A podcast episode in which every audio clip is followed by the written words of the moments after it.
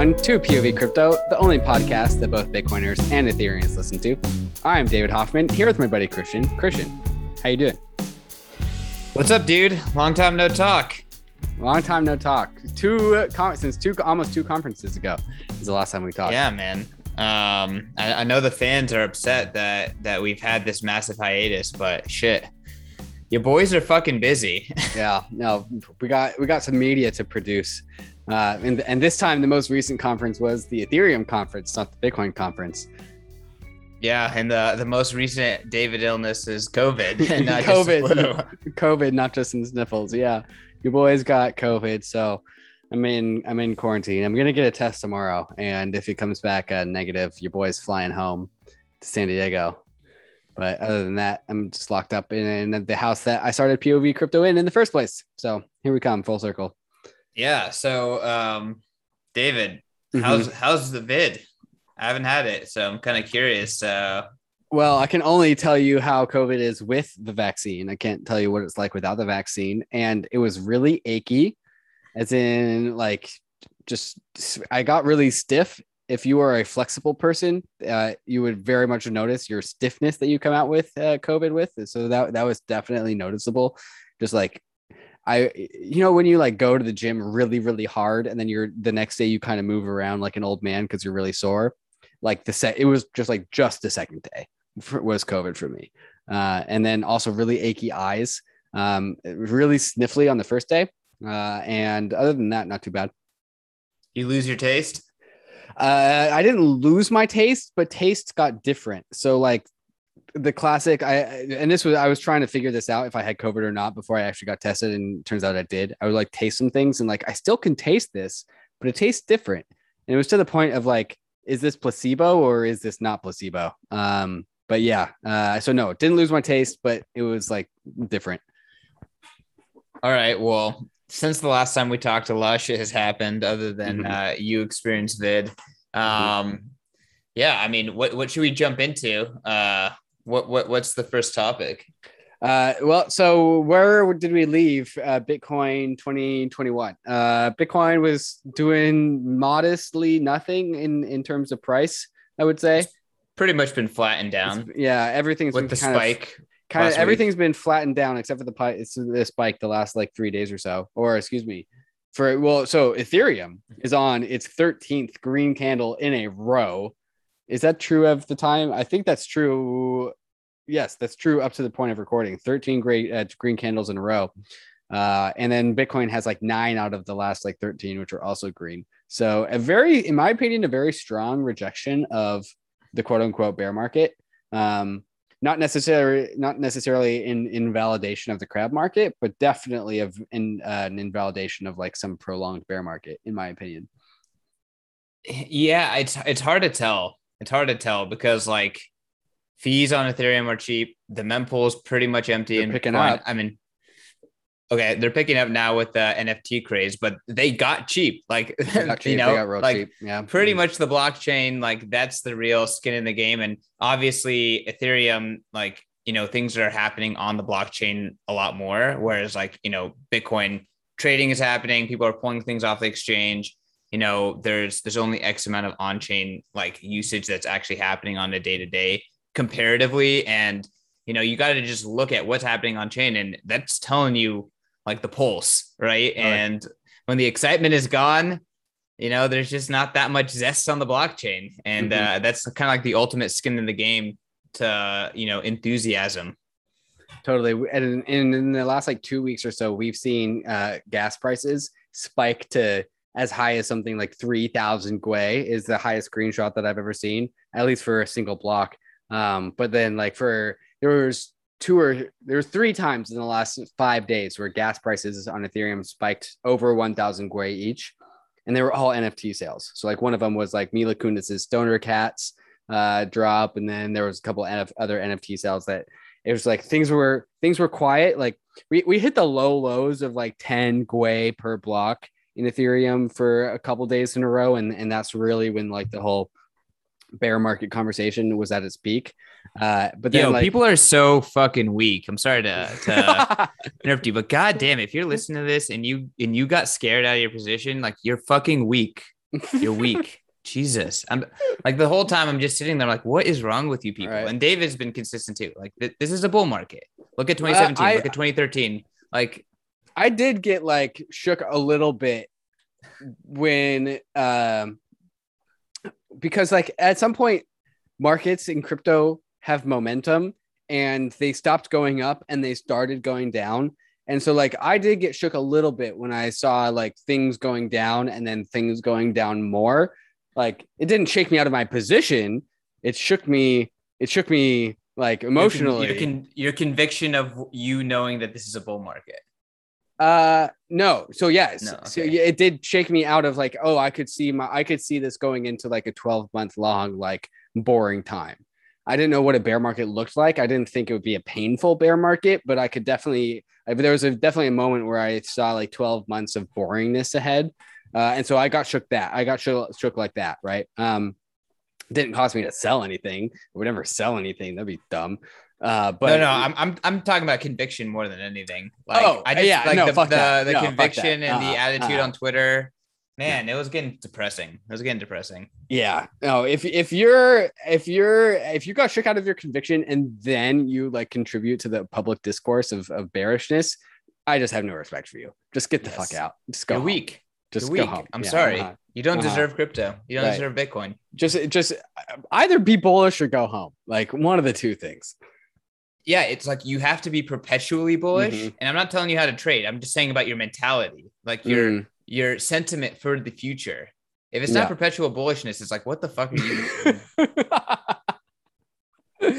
oh my god. the, the, the, funny thing is is like like if some no one no one who's a, a, newbie like listens to pov crypto pov crypto is not the first podcast that people listen to but like the, the but if it was they would be listening to that line and being like who the fuck are these guys? But all the but all the long-term veterans are like oh yeah be bullish or be bullish or go home. Like get the fuck out. It's like common sense.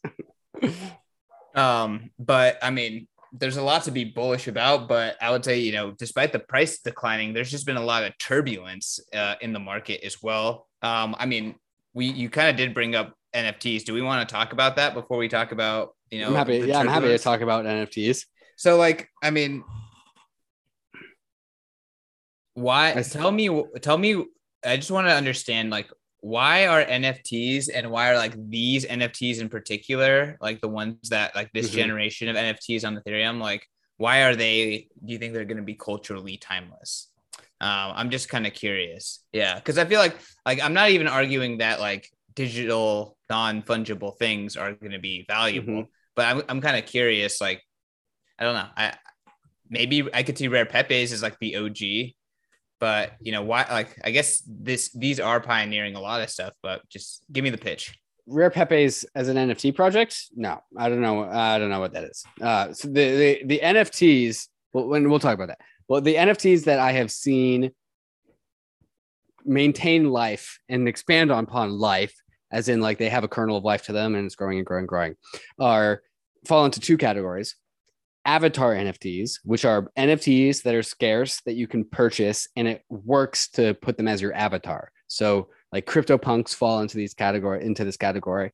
Bored Apes, Bored Ape Yacht Club falls into this category. Uh, cool Cats are a rising rising NFT project, and these are like things that you can put as your avatar and you and as you're on Twitter or in the in the digital world, and uh, they all have attributes. And so, like for CryptoPunks, it's like I have a CryptoPunk that has the attribute of like um, a knitted cap and sunglasses and a smile. And those are my CryptoPunks avatars. And like this kind of same pattern, just like you have like multiple different features like eyeglasses or hats and smiles and, and skin color, like all the different attributes rotate. And there's some sort of random generation. Those have done well and only only a very specific version of those so like only a few projects like i like i named. And then there's this other project called art blocks which is generative art as in the transaction that you make on the blockchain that goes through an algorithm and that algorithm outputs an art a piece of art. Uh, so you make the transaction and the transaction actually becomes the art and then and then you can trade that. Those are the only two NFT projects that I've made, I've seen uh, make it through like the quote unquote NFT bear market. However, the NFT bear market uh, for out of the last like five months or so, uh, if you were not paying attention to the NFT world, you called it the NFT bear market. If you were paying attention to the NFT world, you called it the NFT renaissance, where like a bunch of shit projects that that came out of the NFT mania, actual mania, just got just left, and just like people that like funded that market got burned. Uh, they just was too much over capitalization, like too much excitement, too much energy. And there was just a consolidation into actual quality. Uh, and so what people thought, what people what happened, what that was was the quote unquote NFT bear market, which was really just like a, a consolidation to quality. That has basically converged into art art blocks, CryptoPunks, um, and then some flow over projects like uh, Bored Apes, Cool Cats, and, and a few others. Um, basically, core Ethereum uh, NFTs have done really, really well, like the basics, the OGs. Uh, and like my interpretation of this is that uh, there's the core Ethereum believers, the core people who like have the ETH to spend on NFTs. Um, and a lot of these NFTs are inherently denominated in ETH. These core people are seeing uh, the writing on the wall in their opinions, and they're seeing Ethereum go through the motions and go through the steps to become the worldwide global value settlement layer of the internet. And they are going long on that vision by buying some core fundamental Ethereum cultural artifacts, which are the NFTs, the CryptoPunks. That's why that's why CryptoPunks, in my opinion, led the mania this weekend. Um, uh, three hours capital allocated to to CryptoPunks. Uh, some person bought a, a hundred crypto CryptoPunks by sweeping the floor. So by spending over, I think like twenty thousand ETH by buying all the cheapest CryptoPunks. Uh, and so the and these people these are not like the bitcoin maxis these are not just like the you know institutional investors these are people who got rich off eth most likely uh, and they want or or defi apps we saw like hayden and adams and robert leshner buy cryptopunks they uh what they and CryptoPunks have turned into this thing about like if you kind of like are an ETH maxi who have like gotten rich off of ETH, your brand is a CryptoPunk. Like that's what you do. Uh, and so like the CryptoPunks are like the ETH maxi brand, and so everyone wants to like associate themselves with the, the protocol that they think is going to be the settlement layer for value over the internet for the next like decade or you know century. And so they bought a CryptoPunk because that is like the cultural artifact that reflects that. Uh, and so, and that kind of had spillovers into the rest of the NFTs ecosystem. And that all happened in like in the last like 10 days or so. Uh, and it really came to a head this last weekend. And so, while people thought that it was a, an NFT bear market, it was actually an NFT land grab by the people that believed in them the most. I mean, that's kind of how markets work, right? But I mean, I would say like creative destruction is something that crypto brings back because there's no central planners or central banks to bail it out. Mm-hmm. And like, it's a beautiful thing. Like, it works, right? The shit needs to be flushed out. Like, that is mm-hmm. healthy. But that never happens in the, the existing market, mm-hmm. the existing traditional system. Like, they will not let it happen. They can't bear to let it happen. And now, if it happens, everyone's wrecked everyone mm-hmm. is completely obliterated right uh, and it's like it, it, it, I, I don't know I, I, just like you know I, I don't even know if i fully buy the nft story uh, i do think it's super interesting to hear about ethereum culture and representing ethereum culture and like CryptoPunks. It sounds like CryptoPunks is the real winner, and also the it's thing the, that it's know, the safest winner for sure. And then like the, it also sounds cool, like you know hashing, uh, uh, you know you hash your transaction, and then you know the nft translates that into art um i mean i i don't know i i, I guess I, I, I get it what i do find that's interesting out of what you've said is like what is missing there is like artists making nfts for mm. the most part like maybe there's like artists have their own fame or artists that are like really really iconic but like you didn't say freaking uh Beeple. Right. Right. Yeah, no. I didn't hear Beeple there. He mm. was like the top. He's, but, well, he's not part of the story these days. Um, at least in the yeah. last like month or so.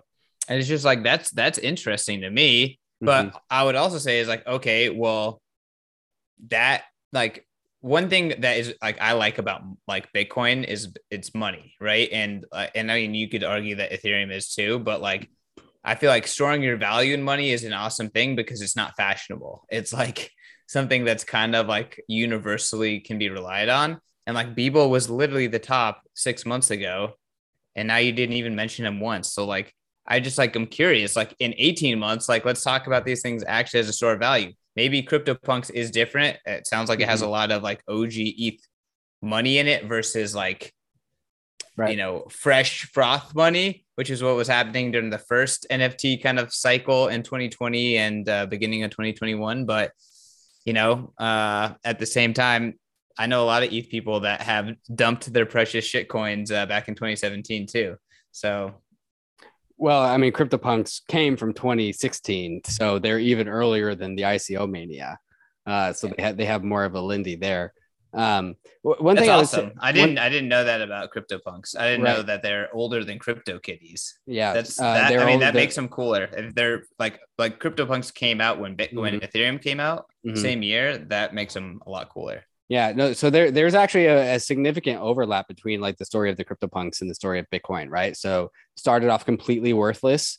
Uh, you could mint a CryptoPunk for free uh, and just get it, kind of like a faucet mechanism.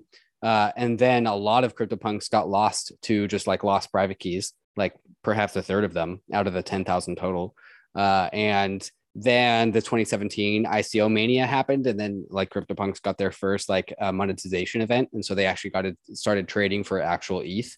Uh, and then the bear market, the 2018 bear market came, and again they were worthless for two years, and only the core believers like would trade them and they were traded based off of their, their, attributes, right? So like core Ethereum believers would trade these things for like a couple hundred dollars. It's like, hey, like I have a hoodie with 3D glasses. I'm looking for like a pigtail CryptoPunk with with sunshades, and so they would trade them around each other, just trading off of the attributes. Uh, and then when the NFT mania picked up again, and for the first time, that's when like the market value for uh, CryptoPunks happened again for the second time after just being years of basically being zero. Uh, and then they picked up and picked up and picked up, and now they're like this data symbol uh, because like the the cheapest CryptoPunk right now is like ninety thousand dollars or something.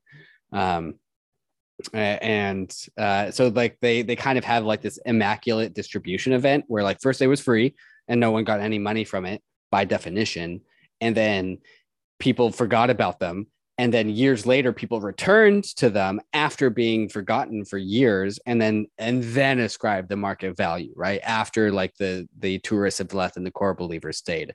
Uh, and so it had this like immaculate conception story that it, to me it feels very like synonymous with bitcoins i mean again and the founding like team made a, zero zero dollars. Founding team made I mean, zero dollars. yeah i mean again it sounds like it's uh they they, they are cool um for sure. Mm-hmm definitely uh, priced out of them uh, personally. so not an ETH whale. Um, but let's uh let's flip it over to talk about the the ETH price, ETH BTC. Mm. Mm-hmm. Um, I mean, in general, things have been going up, but kind of on not a ton of excitement. I don't know. I just feel like we're kind of like in this like wave right now, and we're just kind of experiencing the wave. But the real up is uh is still not upon us quite yet. Um, Are you talking about the ETH or prices in general? I guess just prices in general, but um, yeah. What's your what's your take on how things are going? I don't even have a chart in front of me. Um, I think that the we're still in the crab market and it's on the cusp of being invalidated. Uh, and if you look at the ETH, I'm kind of doing this from memory. If you look at the ETH US dollar chart, it looks halfway decent. If you look at the Bitcoin dollar chart, it looks kind of flat, meh. But if you look at the ETH BTC chart, it looks really awesome. And so I'm I'm kind of conflicted by like an overall crypto still stuck in flat, while like the inside of crypto, like ETH looks really strong versus Bitcoin. Um, at least at least, at least that's my take. We are currently at the I'm looking at this right now, so this is accurate. Right, we are at 0.0655 ETH BTC ratio, after breaking out of a descending wedge, if we want to get into the trader terminology. Um, and like already, even at the at the local lows of Ether BTC, which is at 0.055, 0.055 ETH BTC is like really high historically. If you go all if you go to the all-time chart for, for ETH BTC, 0.055 is higher than roughly like 90 plus percent of time written the ETH BTC chart. And it looks really strong right now. Uh, a decent number of traders I've seen like Ledger and and the the Duckman, um, Crypto Don Alt, uh, both both echoed bullish bullishness about this particular setup. I guess I've never really been too one too much to ascribe too much value to charting, um, but uh, it's it the Ether BTC ratio is doing a very good job of not breaking down, and it looks like it's on the cusp of breaking up. Yeah, no, I mean, uh, you're if you zoom out and you just look at the entire thing, mm-hmm. you just see this pretty fucking insane cup mm-hmm. cupping pattern that starts mid 2018. Yep, and is kind of like consolidating up here. Yep. I mean, the reality is, is Bitcoin sideways and down, and shitcoins pumping slash NFTs in vogue again is like very prime for ETH to make a move up. Totally. Um, so I don't know. Like that's just kind of reality of a bull market is that things move and they move in waves. And I mean, we'll see. Like if, if Bitcoin decides to change its mind and start surging, then you know obviously it has the ability to suck the air out of any room. But there has been that doesn't look of, like what's going to be happening. yeah, well, I don't know. There's been conversations of the brewing uh, Bitcoin trade where like Bitcoin has historically always been like the first one to move. And so, I mean, after things get like latent for at least a while, then like Bitcoin kind of becomes the selling point, as in because everyone kind of looks to Bitcoin to break the trend, right? And so if, if you're bullish, you buy Bitcoin because you think Bitcoin's going to be the thing to break the trend. Yeah, I mean, for me, like my strategy is I'm bullish, so I'm just always buying Bitcoin and I'm really not even looking at trading. And I'm just DCAing into anything I think is valuable. So, uh, you know, I will sell ETH at some point, depending on the ratio. But up until up until that point, like you have a number for that point, sir. I mean, if you look at this chart, 0.15 or sorry point yeah 0.15 is the top of the of the 2017 pump lat the 2017 summer. So i mean that's the flippening dude. What? The flippening point flip, point flippening happens it's it's like 0.155 or something. I mean i would fucking sell the shit out of the flippening so. But i'd probably sell it before then what so I mean, I guess we're talking about ETH price. This Wednesday is a big Ethereum milestone with mm-hmm. EIP 159 1559. I think it's a massive experiment. So um, a lot of Ethereans think that's a surefire bet to make the blockchain much better. Me, just be precise, take? just to be precise, the flippening is 0.16. Okay. Zero. Just to be precise. So I mean, yeah, 0.155 last mm-hmm. uh last top of uh, the last what, bull market. What by, you uh, if you sell ether right there, you are literally selling the flip the flippening not happening is, is what you're doing. I mean, Ethereum is is not gonna. I mean, it could it could flip Bitcoin for a short period of time, but mm-hmm. I don't think I don't think it's gonna be a sustained thing. I I kind of that, that has always been my gut take for a while is that like the flipping will happen once and it'll it'll be like a sell at the top event. And then it'll fall back down below it and then and then it'll flip it again and that'll be it. That's how that's always been my, my belief.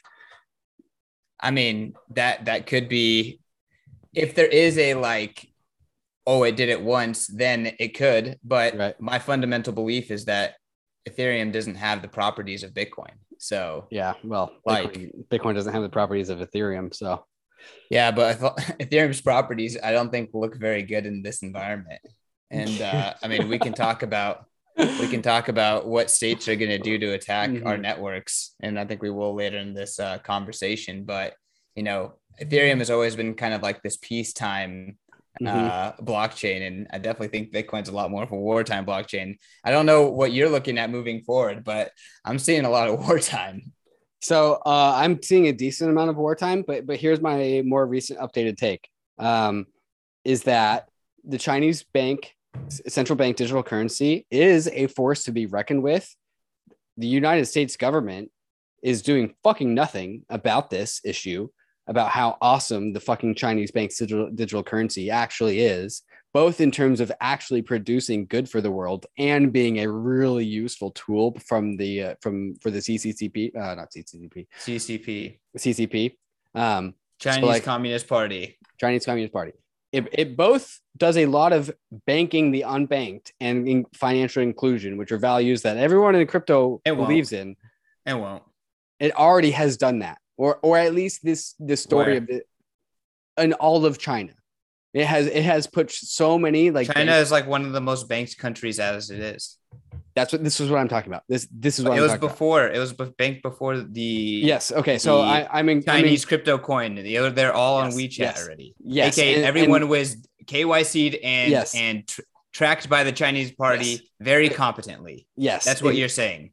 Uh, yeah. Yes, that and also the net positive outcomes of putting a bank account into everyone's phone has been an, an good for the costs that it's had, which are which are significant but no, the the crypto industry has not banked as many people as uh, WeChat and Alibaba or Alipay or whatever, and like to a, an astonishing degree, like not even a little bit. We recently did a podcast with this guy um, who wrote a book about called Cashless and, and t- tells the story of the growth of the Chinese bank digital currency and talks about like the how just uh, China gave a banking license to Alipay and WeChat, and that that is how it's like it's like if we gave like Amazon and Google and Facebook banking licenses, and all of a sudden they put a bank account into like everyone's phones, everyone's phones. There's was, nothing stopping them from doing that. The United States. I mean, there's very little stopping them from doing that. There's Google Pay. Right, except except for all the the monopoly like protections that we give banks to make sure that they don't do that. There's a ton of differences there. Uh, and, sure. and so, yeah, I would say so, that banks have a little bit more stake to try to leverage the U.S. government to protect their existing business models. A, a lot more stake, yeah. And so the Chinese bank's digital currency is literally the 2.0 version of this thing that already worked really, really well uh, and it's going to work even better. The United States has no idea what's coming for it, is totally unprepared. It just had like this seminar called Crypto What is it even good for? Like, not even understanding that the fucking Chinese playbook for their CBDC was literally defined by crypto and all of the innovations that we've made in this industry in 2014 and 2015 they took the crypto playbook they applied it to the central bank digital currency mm-hmm. and now it's going to be one of the biggest forces that this whole entire world has to play with. And the united states government regulators are like having these fucking are just circling their fucking jerks like trying to like come up with something. And they don't understand crypto. They don't understand that literally the entire answer to the Chinese bank digital currency is DeFi, and they are trying to regulate it away inside instead of trying to adopt it and leverage it for their own benefits. That's well, that's my Jan- hot take. That's all. Ja- that's all Janet Yellen. Um, you're gonna have to educate me on the on the CCP digital currency because I'm extremely bearish on central bank digital currencies. I okay, I'm, so I'm, I'm I am also on, on I'm also bearish on on China in the Chinese uh, virtual currency. I think that there are a bunch of central planners who are just you know they can't help but fuck themselves over. Look, I'm right? I'm totally and, and, with you, and I'm totally bearish on those same things for all the same things, the same reasons you are, and I'm bearish on their alignment with humanity. Yet, I am also bearish on other humans' alignment with humanity, and the China Chinese people just adopt these things, no questions asked. And we, you have to we have to remember is like like the whole concerns about privacy and surveillance those are very like first like first world united states western concerns. The rest of the world they're barely does even not western give concerns. a fuck. They americans don't give a fuck. Only they, very the world the world doesn't give a, give fuck. a fuck. And so like all of the negative things that bitcoiners would love to talk about the chinese bank's digital currency are valid and negligible for the rest of the world. that's not the reason i'm bearish. Why are you bearish?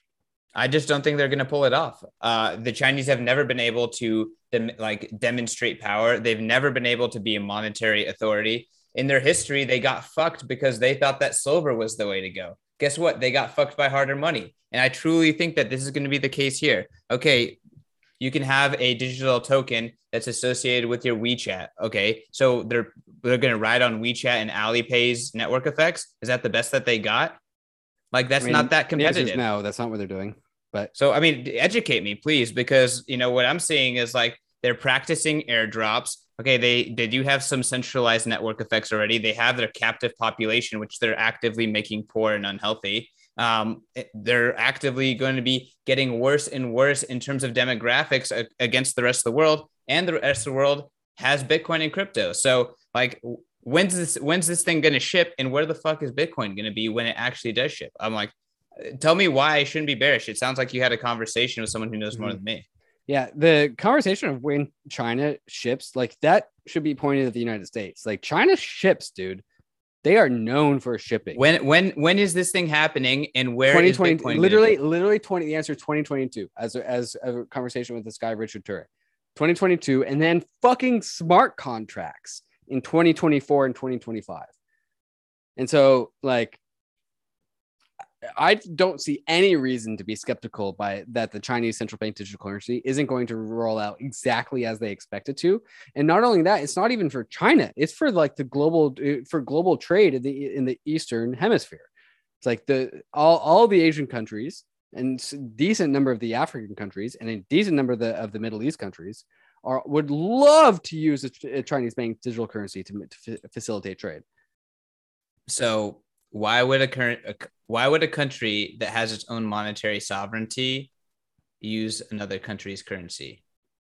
Because of the of, because of network effects like the ease of use of the chinese cbdc and the seamlessness of the of the transaction and the ease of, of what's the tap, US tapping gonna... into the into the network is so incredibly easy that they're just going to absorb what's the us sphere of influence what's the UX going to look like if you have to KYC? Because I don't think the Chinese. The I don't think the Chinese are very KYC.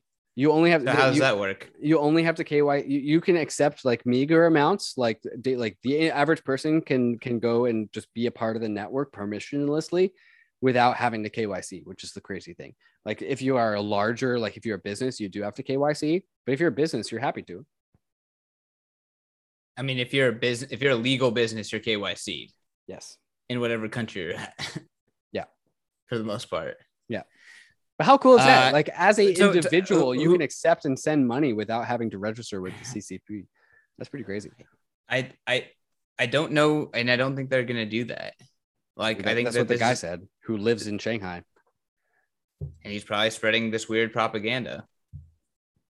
Okay, well, he wrote a book. It's called Cashless. Richard Turrin. You can read it is it is it praise as a concept that does it praise uh what the the Chinese uh, Communist Party has done? I mean, in a, in, a, in a, relatively like fair level, I would say. Did he did he compare the unbanked to the percentage of people that use cash? Because like cash permissionlessly banks a lot of people. I mean, he lives in like, China, so no one uses cash there.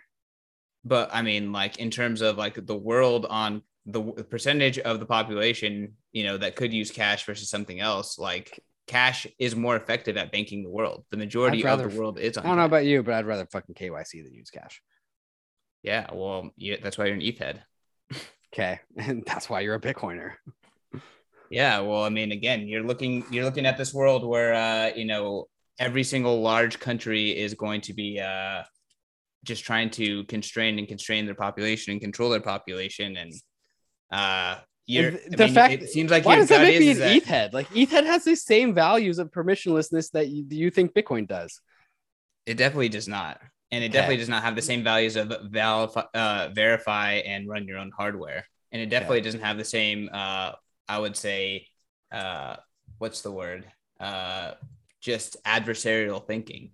Um, there's a lot of there's there's oh, a whatever a the narrative of, uh, is the narrative self-aggrandizement that Bitcoin thinks that it has, it doesn't actually have. Okay.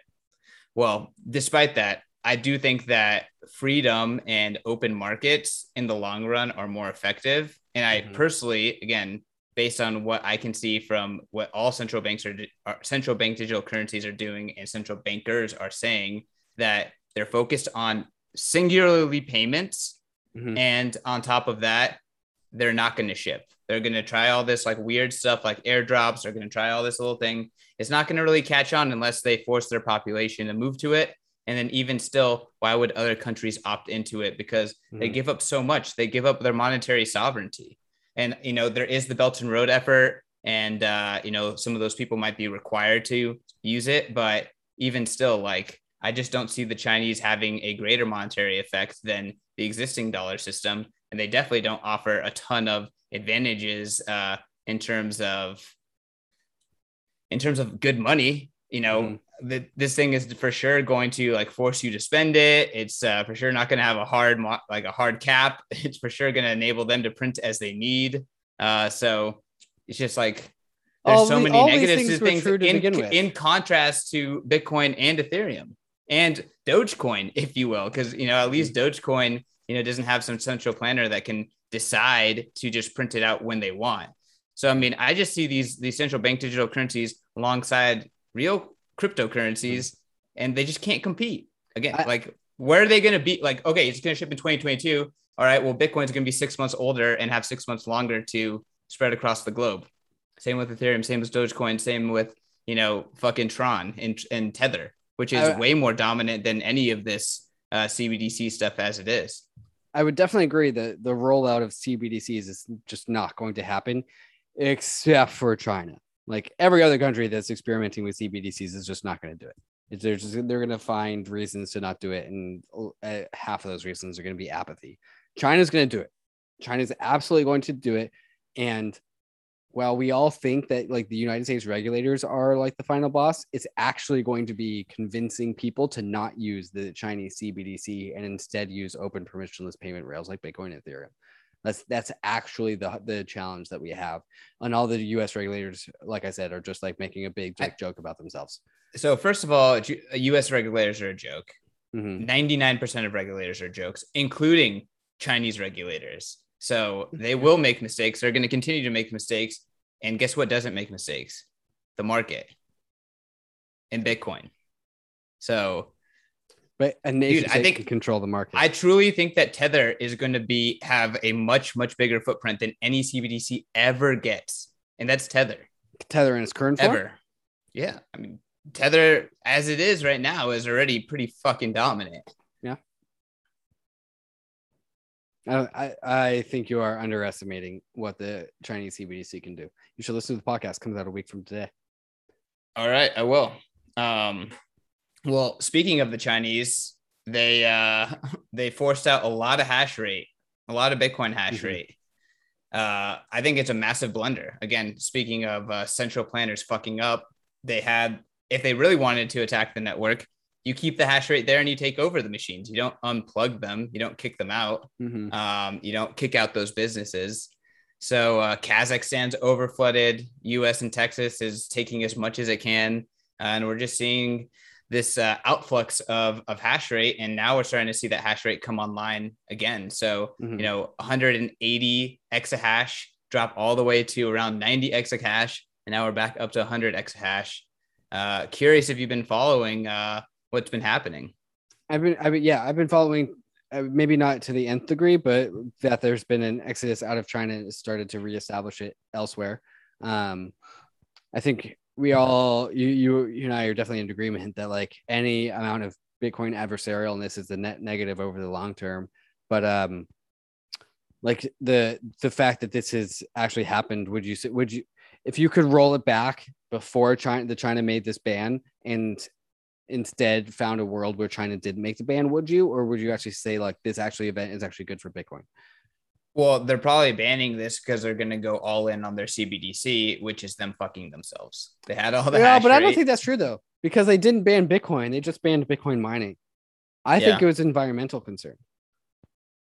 Even more. Now they get to fuck themselves even harder. Great. They banned it in in completely hydro areas too. A lot of it is they just want to show that they're controlling the grid, that they get to choose what the grid does. And their province managers also want that. And they mm-hmm. want to make sure that their, you know, leaders see that they're in control. Yeah, well, it's probably good that they like that Bitcoin is gone with the volatility of the Chinese regulators already. Like, I mean, get, the, get that over with. Very, it is very good for Bitcoin. I mean, at the same time, you you get to see how anti-fragile Bitcoin is. Um, mm-hmm. That you lose fifty percent of the hash rate, and this the system is still functioning. Um, the system is still clearing blocks at a satisfactory level. Uh, I mean, it, it, was actually pretty impressive. Yeah, and now wasn't, there wasn't really an attack on Bitcoin. That was a, that was a peripheral event whatever. I mean, again, like Bitcoin is this thing that was in a fragile state, right? Like 60% of the hash rate is in China. It could have been, you know, let's let's say attacked.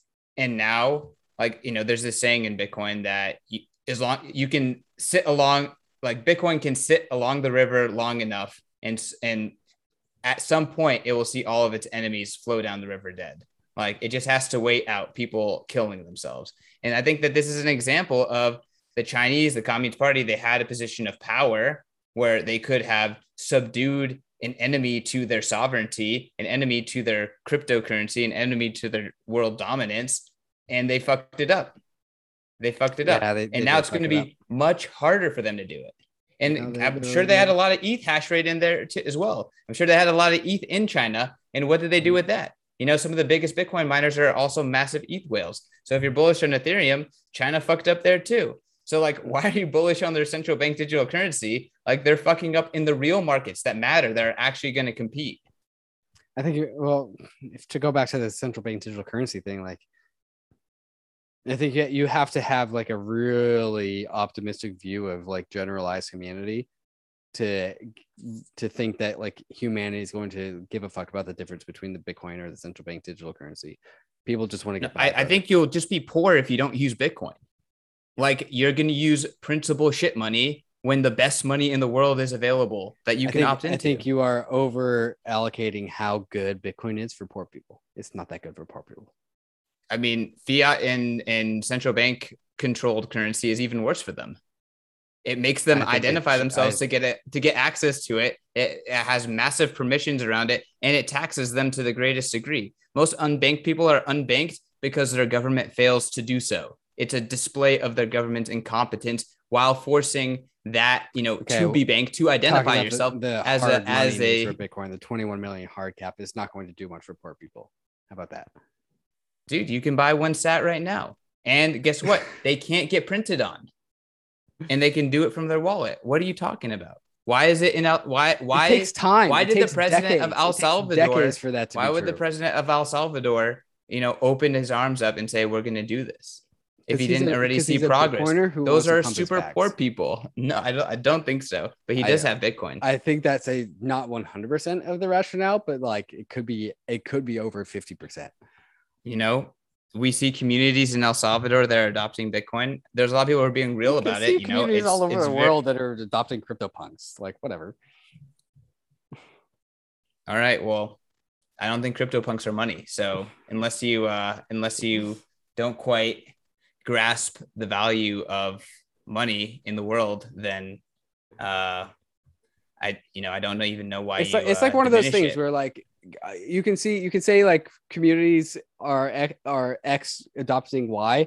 It's like it's one of those things. Like I can go and find any sort of like like academic paper to prove anything. Like that. That's yeah. Okay. That's An academic paper ears. is different than a nation state putting their skin in the game and making Bitcoin legal tender. It's not a nation cities state. within. It's a it's a guy who leads a nation state. And so therefore it's a nation state. But if we want to be clear about something, it's not like a whole country came together and be like, we love Bitcoin. It's a guy. Totally. No, it's mm. it's a guy pushing things forward in his country with yeah. after he saw it in in practice working. and we're not talking about on Twitter. And we're not talking about we're not talking about academic papers. Ethereans are all about academic papers. Bitcoiners no, are Ethereans are not about academic papers. That's Cardano, bro. Ethereans. Okay. Na- name one relevant academic paper that Ethereans like. Um, I'm pretty sure that you talked about the academic okay, the Princeton paper one. about the, the Princeton uh. There, there's, there's, a good. There's so one. it took me like three seconds. Fuck, okay, you're an idiot. Name name another one. Um, I mean, what Vitalik himself writes tons of academic papers. Uh, there's tons of ac- within Ethereum all the time. Even this Justin fellow who comes onto your podcast and uh, Yeah, who and just spills a ton of freaking propaganda and FUD against Bitcoin and how it actually works. Was the likes was the to say that oh I'm paper? a researcher, I'm doing all this like blah blah blah blah blah. We're theorizing that EIP 1559 is going to do all these fantastic things. We're theorizing that proof of stake is going to do all these fantastic things. We're theorizing that ASIC resistance is this fantastic thing, you know, and guess what? Your research and your theories and practice, uh, a lot of times they've been falling flat. You know, like what has ASIC resistance done? It's just fucked up the GPU markets. It hasn't really even like prevented centralization in any meaningful way. You know, the real centralization factor. I'm not sure. I'm not always sure been where electricity happens. The, the yeah. Chinese hash rate for Bitcoin was was four times as large as it was for Ethereum. I mean, ASICs in uh, in China, they're being produced in China, and now they're getting spilled across the world. So, end result is now there's ASICs across the world, and no one can make them is very easily. Wait, was that there's because nice it was centralized in China or wasn't centralized in China? I'm not sure. I mean, the real centralizing factor, which I was saying before you interrupted me, is where the resources are. So at least Bitcoin had a natural market Wait. that emerged that didn't interrupt other markets. Did you get this from an academic paper or from a Bitcoin podcast? Uh, that that the real limiting factor or centralizing factor for mining is natural resources. Yeah, that one. Uh-huh. I mean that that is the reality. I mean, Bitcoin podcast articles, what the community but not, is putting wait, out. Not academic papers. I mean, dude, the, the what Bitcoin is doing is absolutely not being led by like academic papers. These are like community oriented practitioners who are putting out their thoughts and research out into the public. That's absolutely, I mean, and I'm not Do saying that that doesn't happen. I'm not saying that that doesn't happen within Ethereum, but Ethereum is much more of a research driven academia based project and it has a lot yeah, more precedence on though. models. It's and it has a lot more precedence on these like models of things. The thing where... is, like in, in, Ethereum, we make fun of the same. We make we like I am you making fun of other people making who are talking about. Well, yeah, like, there's it, we, we, we, just pass it down the line. Yeah. Yeah. Uh-huh. So, but yeah, there's there's this fractals of mm-hmm. you know how Bitcoin you are. So sure. you know, obviously Cardano is less Bitcoin than Ethereum, right. and B- Ethereum's less Bitcoin than right. Bitcoin. So the, you know, the mistake in the Bitcoin using, ecosystem, you're you're just you know slightly less Bitcoin. The mistake being using Bitcoin as the actual anchor of, of validity here. I mean, that's always been the crux of the podcast, right? Has, is like what's the anchor, hasn't right? Yeah, that's right. Uh-huh. so uh, before we punch each other in the face, let's talk about this infrastructure bill because I think that we can uh, absolutely agree that oh, it's absolutely yeah. insane. Elizabeth Warren, my best friend. I mean, I hope you can speak to uh, to the the progressives that think that uh, open markets and crypto are bad for the world. Uh, no, like uh, Elizabeth Warren would have been like I, I, joked on this on the Bankless show, like uh, a big, big, big Bernie bro, bro, and then after the he, uh, well, first off it was big Yang guy, guy, and then a big Bernie bro, but Elizabeth would have been third. But no, it was Bernie then Yang. No, no, it was Yang then Bernie. Yang got kicked out first. Yeah, but I was before that. You were Bernie bro. Oh yeah, before Yang was even a thing, I was a Bernie bro. So so first it was okay. Bernie. In I just known you that long. I just known yeah, you that yeah, long. Right. Yeah. But in the most recent election, it was Yang then Bernie. But Elizabeth would have been third. Is the whole point of this. And every single time that Elizabeth Warren opens her goddamn mouth about crypto, I just want to do things I shouldn't say, and it's very very frustrating. Um, but when um, she opens her mouth about taxes, I just live with it. I just deal with it. I just bend over and take it. She says some pretty evil things about taxes. Yeah. I mean, it's not like we don't have a tax and wealth distribution problem. So let's not pretend that. Um, wealth should be taxed. A wealth tax, I don't know about that. A wealth tax means that without any sort of realizing it, you're taking from people just because they live in your country. Yeah, there's a lot of people out there that are suffering um they're suffering use, because of the fiat system and like it's one of those things where like i believe in the tax a new tax system that might include a wealth tax while simultaneously also believing in a new system that can actually like deliver that value which maybe is fucking naive. So it's like one of those things where like i kind of have to subscribe to both. And both never works. Yeah okay so we're talking about elizabeth warren. We're talking about the infrastructure bill you know it's not even worth talking about Elizabeth Warren because the real enemies here, at least the people who you know have actually put this language into it, is the is the Treasury mm-hmm. and the senator from Ohio. So I forget right. his name, but they're the ones who effectively what they're trying to do is they're trying to pass a massive, I think it was a four trillion dollar infrastructure bill. Am I incorrect on that? What? How big know. is the infrastructure bill? I don't know. So I'm gonna look it up. Okay. Um, 1.2 trillion dollar infrastructure bill. So that's about you know six. That's 60 percent of an Apple. So Apple's about a two trillion dollar company. Holy fuck. So they're they're gonna they they're gonna spend 60 percent of an Apple. I don't think they're gonna make 60 percent of Apple's value to the world. Out of that 1.2 trillion, they're claiming that they're going to retrieve point they're they're they're claiming they're going to retrieve 52 billion in taxes that they're going to find by you know mm-hmm. cleaning up the system and they're going to get 38 billion of that from crypto no that's to do happen. and and to do that they are redefining everything as right. a broker mm-hmm. so that way they all right. you know a node a miner a staker yeah. mm-hmm. a de- everything is a broker and therefore everything has to report to the IRS. And that's how they're planning on collecting $38 billion over, I think 10 years, over 10 years or something yeah. like that. It's just a bunch know. of people who like didn't realize how large of a cohort the American crypto population is, who thought that they could just like get this political W by sneaking this in. But no, but the thing is, it's like they're like it the the logic here doesn't even make sense. It's not even a drop in the bucket well, yeah, of the total that, budget. That's that's and then why on top of that, you're trying do to do this massive thing, and it, it doesn't. It's not like you're not even going to collect any real like. Just print that, dude. Right, you do actually, that like every day already. They're actually going to get less money by doing this bill because they're just going to like actually define the laws that people have to route around to avoid them. It's like, oh, you're yes. you're you're going to tax me on anything I ever do. I guess I won't do anything and then Elizabeth Warren comes in and, and tax your wealth that you never used to trade. so it's a double whammy. They fucking tax your money that you're uh-huh. trading, uh-huh. even if it's P2P, and they tax, you know, like mm. whatever. Um, dude, you, you can't trust these government officials. All they're trying to say is your stuff is actually our stuff until it's all our stuff. Like yeah, more or less. The sovereign individual is like mm-hmm. it's employees that are just trying to continue to be employed and grow their budget. Like every organization, it just mm-hmm. happens to be the organization that has a lot of monopolies. Uh, happens so it's pretty unhealthy. Yeah. Pretty yeah, unhealthy. That's why, to some degree, like monopoly on money printing, monopoly on to, a lot of things. I have to like monopoly on your on your health, apparently too. Monopoly on choosing how you what you do to your body you know, there's a lot of monopolies apparently here, and this organization is just sucking in resources mm-hmm. and trying to mess with crypto. And that's to some degree like why I do have to say like thank you to people like Jake Chervinsky for fighting this fight, but also just like it doesn't it doesn't matter. Like it's not going to go through, and even if it does go through, like there's going to be just enough of like a populist pushback from like inside the crypto where they'll just figure it out. Like it's not going to. I don't know, man. You don't think so? You, I, you don't agree with that pacifist take?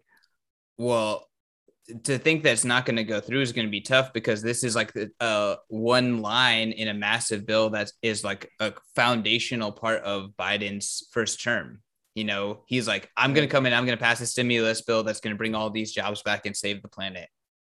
Right? That's his thing. That's yeah. this. like, we are literally like, this is a massive elephant. And then someone's like, oh, let's just put crypto on the bottom of his foot while it's stampeding through. Right. right. Like, that this is a big. That, that's why I don't believe in it. It's like it was so fucked up. It, it was so trivially like up. put in there that it can so trivially be taken out again. Yeah, but the Treasury is who put it in, and the Treasury is Biden's administration. Yeah, they're trying to get as much of their agenda into this as they can. Yeah, we'll see. And Yellen does not like crypto. Yeah, no one likes no no. And she's pushing and she's crypto. pushing a USD CBDC, and same with Jerome Powell. He started pushing that narrative as well. You know, the CBDC yeah, they're, they're is a reason for them to attack crypto. Yeah, no, that well, that that's Warren's angle apparently too, right? It's like she believes in the CBDC, and so she wants to get crypto. Of course, of they, of course, she does. Right. She wants a surveillance coin that she can tax everyone with. Of course, she wants it. Mm-hmm. She wants to tax you more. I, what I would say to Warren is like, what percentage of your deficit is our entire GDP, and how have you not been able to uh, deliver what you're promising with that? Like, Jesus Christ, how much do you need to spend to deliver anything? Mm. Yeah, the problem is like people who want make that point have already given up and they don't attend places that they could yell at Elizabeth Warren about that. Point. Yeah. Well, thankfully, crypto makes it easier for them to move to the Bahamas or mm. Turks and Caicos or wherever else has some better uh better right. laws. Uh-huh. That's the I mean again that's the whole point of the sovereign individual is you know these organizations just literally need to brain drain themselves in order to uh to mm. uh to drop what they're doing. Right. They're gonna brain drain themselves, man. The US, mm-hmm. the, Europe, dude, Europe and Canada are brain draining themselves as we speak. Like it's it's Australia too. I mean, definitely Australia. It's what what is happening? Like mm-hmm. the, these these populations, like the best, the best, the brightest, most mobile, the youngest, most attractive, they're gonna just, gonna leave. Mm-hmm. They're gonna leave. They yeah, don't need to deal with this BS too. Yeah, I, for, I hope so. For the young Bull, people, bullish mean. on bullish on Central America. Yeah, I think so. Is that is that the Schelling point of, of places where people want to go, or are you just saying well, because of El Salvador? No, this is my take is the places that have like the best weather, most natural resources, and the least competent governments have the most to gain. Yeah, that makes sense. Yeah, I'm with that. So South America, Central America, mm-hmm. looking really good. Very incompetent governments. I've always wanted a property in Argentina. That sounds fun. Yeah, well, give Argentina a little bit longer to completely crumble, um, and then maybe that's that's the next that's the next spot, man. You have some ties to Argentina. I do, yeah. So call All right. Yeah, let, us uh, I've been ranting pretty hard here. All right, guys. You can follow the podcast at POV CryptoPod. You can follow me at Trustless State, both on Twitter and on Bankless. Christian. Feeling ranty these days, guys. I don't like what I see out there. So forgive me for not being chill, but I think this is the time that we need to uh, we need to start pulling, pointing out uh, inconsistencies, and we need to start standing up for uh, for you know humanity, in my opinion, and what's right in in freedom. Uh, and, and Bitcoin and crypto is part of that. So you know these central bankers and these politicians, they're always gonna say it's for your own good. We're we're gonna help you. Trust us we need this power. We need to tell you what to do. We need to tax all your currency. We need to know exactly how much you have at any time. You need to use a currency that we control and no other. So that's not going to stop. So be vigilant out there. Follow me at CK underscore snarks. Follow Bitcoin Magazine at Bitcoin Magazine. And then give us those five star reviews at POV Crypto Pod, only podcast that Bitcoiners and Ethereans listen to. Peace.